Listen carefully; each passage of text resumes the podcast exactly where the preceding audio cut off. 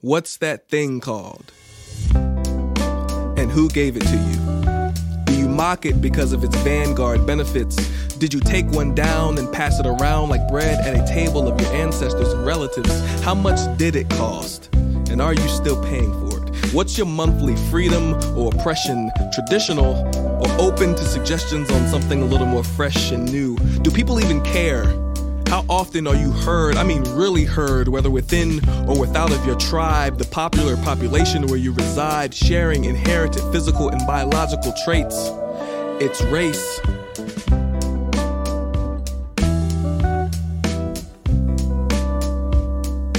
race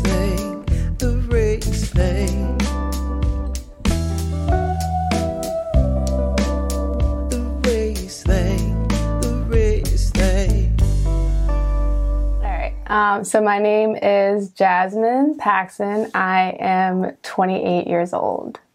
I'm here because Bella had this idea that we should have an interview talking about what it means to be biracial. So I'm here. Well, all right. My name is Bella Hawkins. I'm 21 years old, and I'm here because I had an idea to, uh, to, talk about bi- being biracial and our uh, standpoint on everything. So, um, thank you both for uh, sitting down and having this conversation with us because we definitely feel like it's a conversation that uh, is overdue to be had. So, thank you, Bella, for coming up with said idea. Uh, also, this will be the first time we've actually interviewed Jazmine, who's always behind the scenes. So, we're really excited for this as well. When did you become aware of your racial background? Mm, it took a while for me to become aware of my racial background. Um, I didn't see race for a long time. Uh, that probably has to do with where I grew up, and I was always stuck with my my mom's family, which is white, and that's it. so um, probably in high school, I realized, you know, oh, I'm I have black in me, and I'm seen different sometimes. Um, but I wasn't really judged for it that often. What made you realize that there is black in you? That's an interesting question because I think like as a child, I realized that I was mixed. Like that was definitely something my mom said to me a lot, and it wasn't until actually I was Bella's age, so I was like 21 at a training, and then it was an undoing racism training. And then that was like the first time ever in my whole entire life where I said like I'm a black woman. And that was like really powerful because up until that point it was just like no, I'm biracial, I'm mixed, I'm black, I'm white. My mom was always like, "You're mixed." She hated me like saying, "Oh, I'm black," because Right. she didn't like, I guess, selfish reasons. You know, Right. she was my mom and white. But I, it, in this world, you know, we're black. Exactly. And I think that's where it was like for me, I was like, oh, I gotta like hang on to it. Like I was like, I don't want to only be black and felt like I'm giving up to your point, like my mom's side of the family. It was like, no, I'm gonna I'm both. Or I think also like if I was claiming whiteness, I was like getting some privilege out of it. That like to your point, we're black in the world. Like no one is like, oh, it's two white girls. yeah. When um when you check off uh your race, you know how you have those uh questions. What do you put when there's no um two or more races so now, yeah. Before before? So before, when I was younger, I used to, to your point, like if it was two or more, I would pick both. And if it wasn't, I'd literally pick, this is so stupid. I would pick other. Me too. And then I would write mixed. And I'm like, what is Me that? too. Like, nah, that Yes. doesn't make sense. I think a lot of people do it. and then now I can choose black and like not feel weird about it either. Like, oh, okay. This is who I am and not like, oh, I'm missing a part or something. I, I still choose other. I do. Have you done 23andMe? Mm-mm. Oh. You did that? Yeah, and I'm actually more white than I am black. European. Yeah. But It like gives you specific stuff. yeah, very specific. You all touched on like the second question, which was how do you self-identify now, having been through this journey? Yeah. Um, I'm still mixed, but um, I'm definitely black. I wouldn't say I'm white at all. I would. I'll say I'm black or mixed. That makes sense. I I've gone back and forth with this a little bit even recently like it was like I'm black and then like in the trainings and different spaces that we're in I would be like I'm black with a white mom so that like people understood that to understand like maybe more I guess like give it more of a perspective. And then I started being like, I'm biracial black, but I don't know if I like that as much. Like, I don't, I'd rather say I liked more so I'm a black woman with a white mom. I don't know. Yeah, there are di- many different types of mixed. Um, we're all mixed technically, but did you um did you live with your white side mm-hmm. growing up, Yeah. or were they together a little bit? No, Never. They weren't together. It's, No. So like I grew up just with my mom, single mom. Uh, my dad was incarcerated, so that was like Oh, yeah. Okay. But my the black side of my family lived literally like right across the street from where my mom lived. But my mom's white side of the family lived like across the bridge. Mm-hmm. So they weren't like close to us. Oh. How are you? oh yeah, I live with my white side, more my God family, which was a lot of white moms, a lot of mixed babies, no dads. um, and my dad always lived in Mississippi. okay. That's my black side. So they all live in Mississippi. Yeah, Did you like go? You would like go to visit a lot. I've like, lived there a couple forth? times. Yeah, Okay. running from my problems. Yeah, I love them. Uh, I really feel comfortable with them more than I do my mom's side. Mm. Mm. I have racist family too.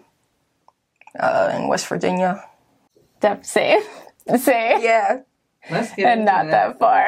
Let's get into that a little bit before. Um, uh, and I, I, I like how this conversation is going, but I want to dig on that a little bit more. What is your earliest memory of racial prejudice towards you, a parent, or maybe even a sibling? Well, um, I've heard stories about my my mom's dad disowned her for having me and my brother, and um, yeah. So I was she shielded me from a lot of it, but she would get a lot of um, like rad about being with a black man. So I guess that's the earliest. Yeah, that's literally the same. That's exact thing. Yeah, like my mom's mom, and then like the, I guess her grandfather. It was like the same way. They were just like, "We're not talking to you. You're That's having this like black child."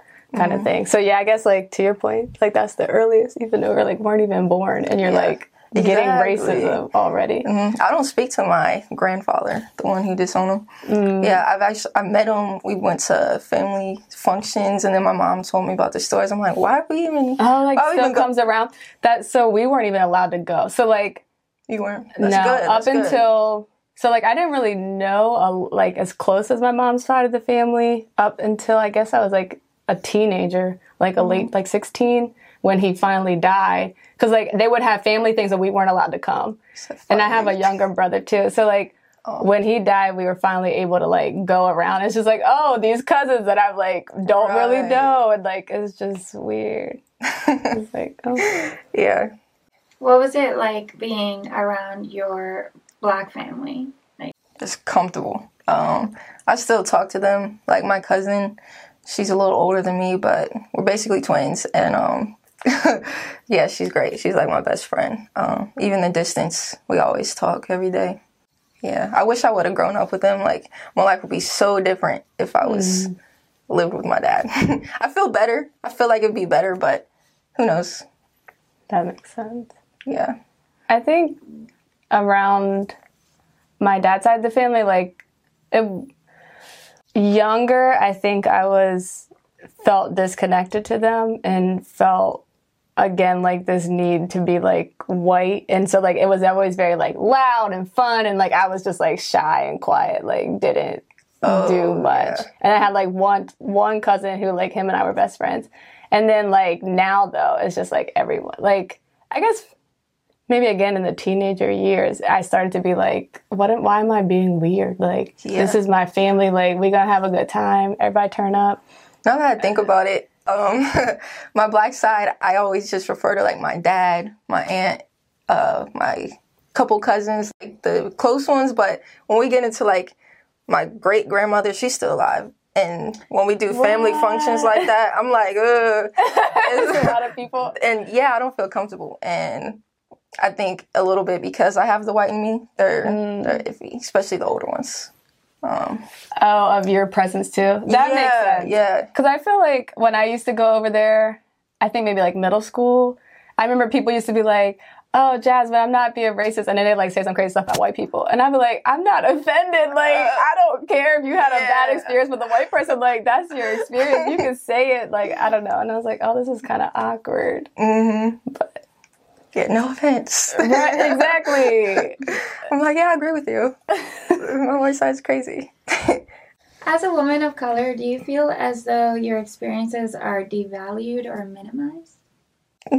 Being mixed, yeah, like um when you do say, Yeah, I'm black, so you know, maybe I felt a certain type of way, um, not comfortable and they're like, Well, you you're white too, you have you're light skinned, so um yeah, and I, I understand them in a way because we do have a little privilege sometimes because we're lighter in certain situations, and so I don't know what to say to that. But yeah, they um, we're not black enough, not white enough. Yeah. So definitely that sentiment and that was like i feel like a big thing in like school it was just like where do you fit in to your point like not black enough you felt like not black enough for this crowd felt like not white enough for this crowd actually though like up until high no middle school all of my friends were white for the most part Same. and then like middle school later middle school high school my friends became more diverse and i was just like oh like and it felt better. And I feel like now at this point it's pretty a good mix of people who we're friends with. But like, yeah, I think it's that. It's like sometimes it feels like if you're trying to speak up, it's just like, oh, what are you talking? What do you know? Like you don't really know what the struggle is or what's going on. And it's just like, wait, what? Again, to your like, we walk into the world, no one's seeing us as white, so like they're Yeah. still treating us. But I think there is like some colorism in the spectrum of like light skin, dark skin type of stuff. And there's a lot of jokes that go with the whole like Oh, light skin thing where it's just like, oh, this is, makes me uncomfortable. I went to a predominantly white like elementary school and then half middle. Um, So I had a lot of white friends and I was popular. I was really myself. I was weird, but I was like myself. And um, I was popular, I think, because they was like, wow, she's different, you know, now that I think about it. um, and then I switched in seventh grade. I went to a predominantly black school. I switched like that. And th- that's when I, my race, that's when I realized, oh, I'm, I'm black and uh, these are my people. Yeah. Yeah, it was very different. Do you think, and this is off the cuff, so bear with me. I was actually listening to a podcast, and that's where this question is stemming from. There's a lot of fetishization of mixed babies, and now you have a lived experience of it. Why do you think that is harmful? That is so useful. true. That is so true that they fantasize it. Um, I mean, I don't think that, I would say, I don't think that it's harmful to have biracial children Right. at all. Like, but if people do it just Right. for the oh cute baby, Right, that's- without the love or whatever, Yeah, that's, a problem. Because I I feel like you shouldn't do that for anything, though. And kids in general. Like, if you're going to go into having a kid, it needs to be, oh, hopefully, this is going to sound wrong, but like, oh, I want to, like, love this child and I want to hopefully maybe love this person. I feel like that's a very, mm-hmm. like, traditional way of thinking about it. But, like, not like, oh, I'm trying to. I do you hear people say that, like, oh, I'm trying to have a mixed kid because the curl's gonna be popping yeah. and this and the skin tone and that, and you're just like, what? No, that's Yeah. not how you should be having any kid just because they're gonna look a certain way. Because there's mm-hmm. no, like, you have to have an acceptance of the fact that they will be black. Yeah, For Right. to be like, okay, yeah, they, Yeah. they're cute. But every baby's You have to be ready to like teach them about being black too and the, Right. the fears, the what can happen. And I don't think, and now that you said, like, maybe if you're not ready or you don't acknowledge it, even in this day and age, hopefully, like, it's 2022, but you're at least, like, at some point going to be willing to, like, learn. Because I can say, like, with my mom, she didn't, like, that wasn't what she knew going into. Like, it was just like, oh, I love this man, we're to have a baby kind of thing. And then it wasn't until, like, recently like maybe I guess when I had the first awakening of my own self at 21 and I was like, okay, mom, we have to have conversations that are like awkward and uncomfortable. And then like I have a younger brother and I think for her, it was more so that like, oh, now I'm raising a black man, which is mm-hmm. like felt different to her than raising a black woman. And so I think now she's just like, okay, I'm learning and I'm doing all this stuff and like realizing where maybe I was wrong in the past.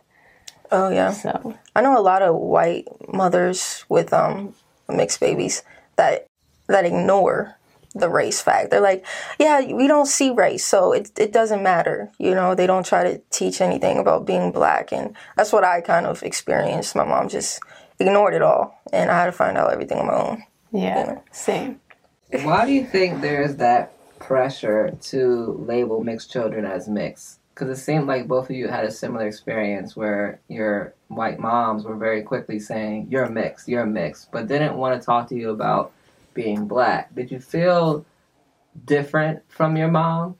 Yeah, I, I feel different. Um, I think my mom did it because when we would walk around in the stores and stuff, I think they would ask, you know, is that your kid? Um, and she she took offense to that. Um, so she would always be like, yeah, she wanted us to claim her and and stuff like that. I I always used to straighten my hair because you know I didn't know anybody with hair like mine, and my mom didn't have hair like mine, so I think I try to do that because of her. Yeah, Yeah. you didn't have that experience. Mm-mm. You always like your curls. Yeah, and I think that that is interesting because like one of the things I've like we I know a lot of other mixed people too, and it's just mm-hmm. like that like either hair straight or like hair and braids. If like if their mothers didn't take the time to like learn or how to like appreciate it and like value and be like, oh, you're beautiful just the way you are. It's like, oh, we have to like mm-hmm. I don't know how to handle this, so we got to like change it to make it more manageable or whatever. Yeah, I feel like it was like a like you're individual and you're like different and you're unique kind of thing. And like that's what I'm going to tell you. Like you're not just this and you're not just that. Like you're this happy mix of both. And that was like something that made it feel like extra special. So I think that's where I don't know though. Did your never mom- asked her. Did your mom like overly try to always compliment you and stuff? Or did she overly like, you're beautiful, you're smart, you got this? Like, I don't know if that's my mom's personality. I think that's your mom's oh, personality Oh, it was like like- that hype it was hype Oh, yeah, she's always just like, you can do whatever you want. And I'm like, okay, mom, chill. What would you advise your younger self, knowing what you know now? I would say something about the hair thing. Be like, you know, love your curls. It's all good. I didn't have any other problems necessarily with um, friends. I had a good mixture of both race of friends. Um, yeah, just the hair. The hair. Be authentically who you are and like embrace yourself and not be ashamed to be black. Because I think that was definitely a thing where I was just like receiving all the messages from society that like being black was bad and like a negative. And so I think for me, I think that's why I really held on to like being mixed because it was just like, oh, if I'm just black, then that's like not a good thing. And like, people like it's going to be a bad thing if I claim that and people know that about me, even though to that point they already knew that about me. I just didn't know it about myself. So it was like I think for telling myself like you are who you are and to embrace that and not like hide from it. What would you like the community to know? I'll just say be yourself. Um, be open to all different types of people, um, no matter what. And yeah, and I think along those lines of like, if Bella and I are sitting here saying our story, that like we're just two black women who have like overlapping stories. It's like some things connect, but like all of biracial people are like different, and so still like li- to your, like listening to people and like learning who mm-hmm. they are because they're also different than who we are. Everybody has their own story. Right. What legacy do you want to leave behind? That could just be right now, like not in the sense of when you Uh, die. your Like whole- it could be what is it that Like you're kids. focused on right now? Huh? like kids. I mean, like, that what you want? I always thought like when you build your legacies, Oh, kids. You have kids and that shit is. Yeah. I'm like, kids, Bella. Yeah. I used to not want any. I used to be like, mm, mm, mm. It changed. yeah, that's a good purpose. If you could hand over the torch to your kids to follow through with something that you've done in your life, what it what, what would it be? Just want them to follow their heart, do what they love, um, try everything out. you know, not be limited at all. Yeah, I don't know. Y'all always asking this. I know this obviously like the main question, like the legacy question. And even when That's we were like, question. right came up with it, I was just like, I don't know if I have an answer to that. Do you want kids? Yeah. That's my answer. Kids. I'm gonna have kids.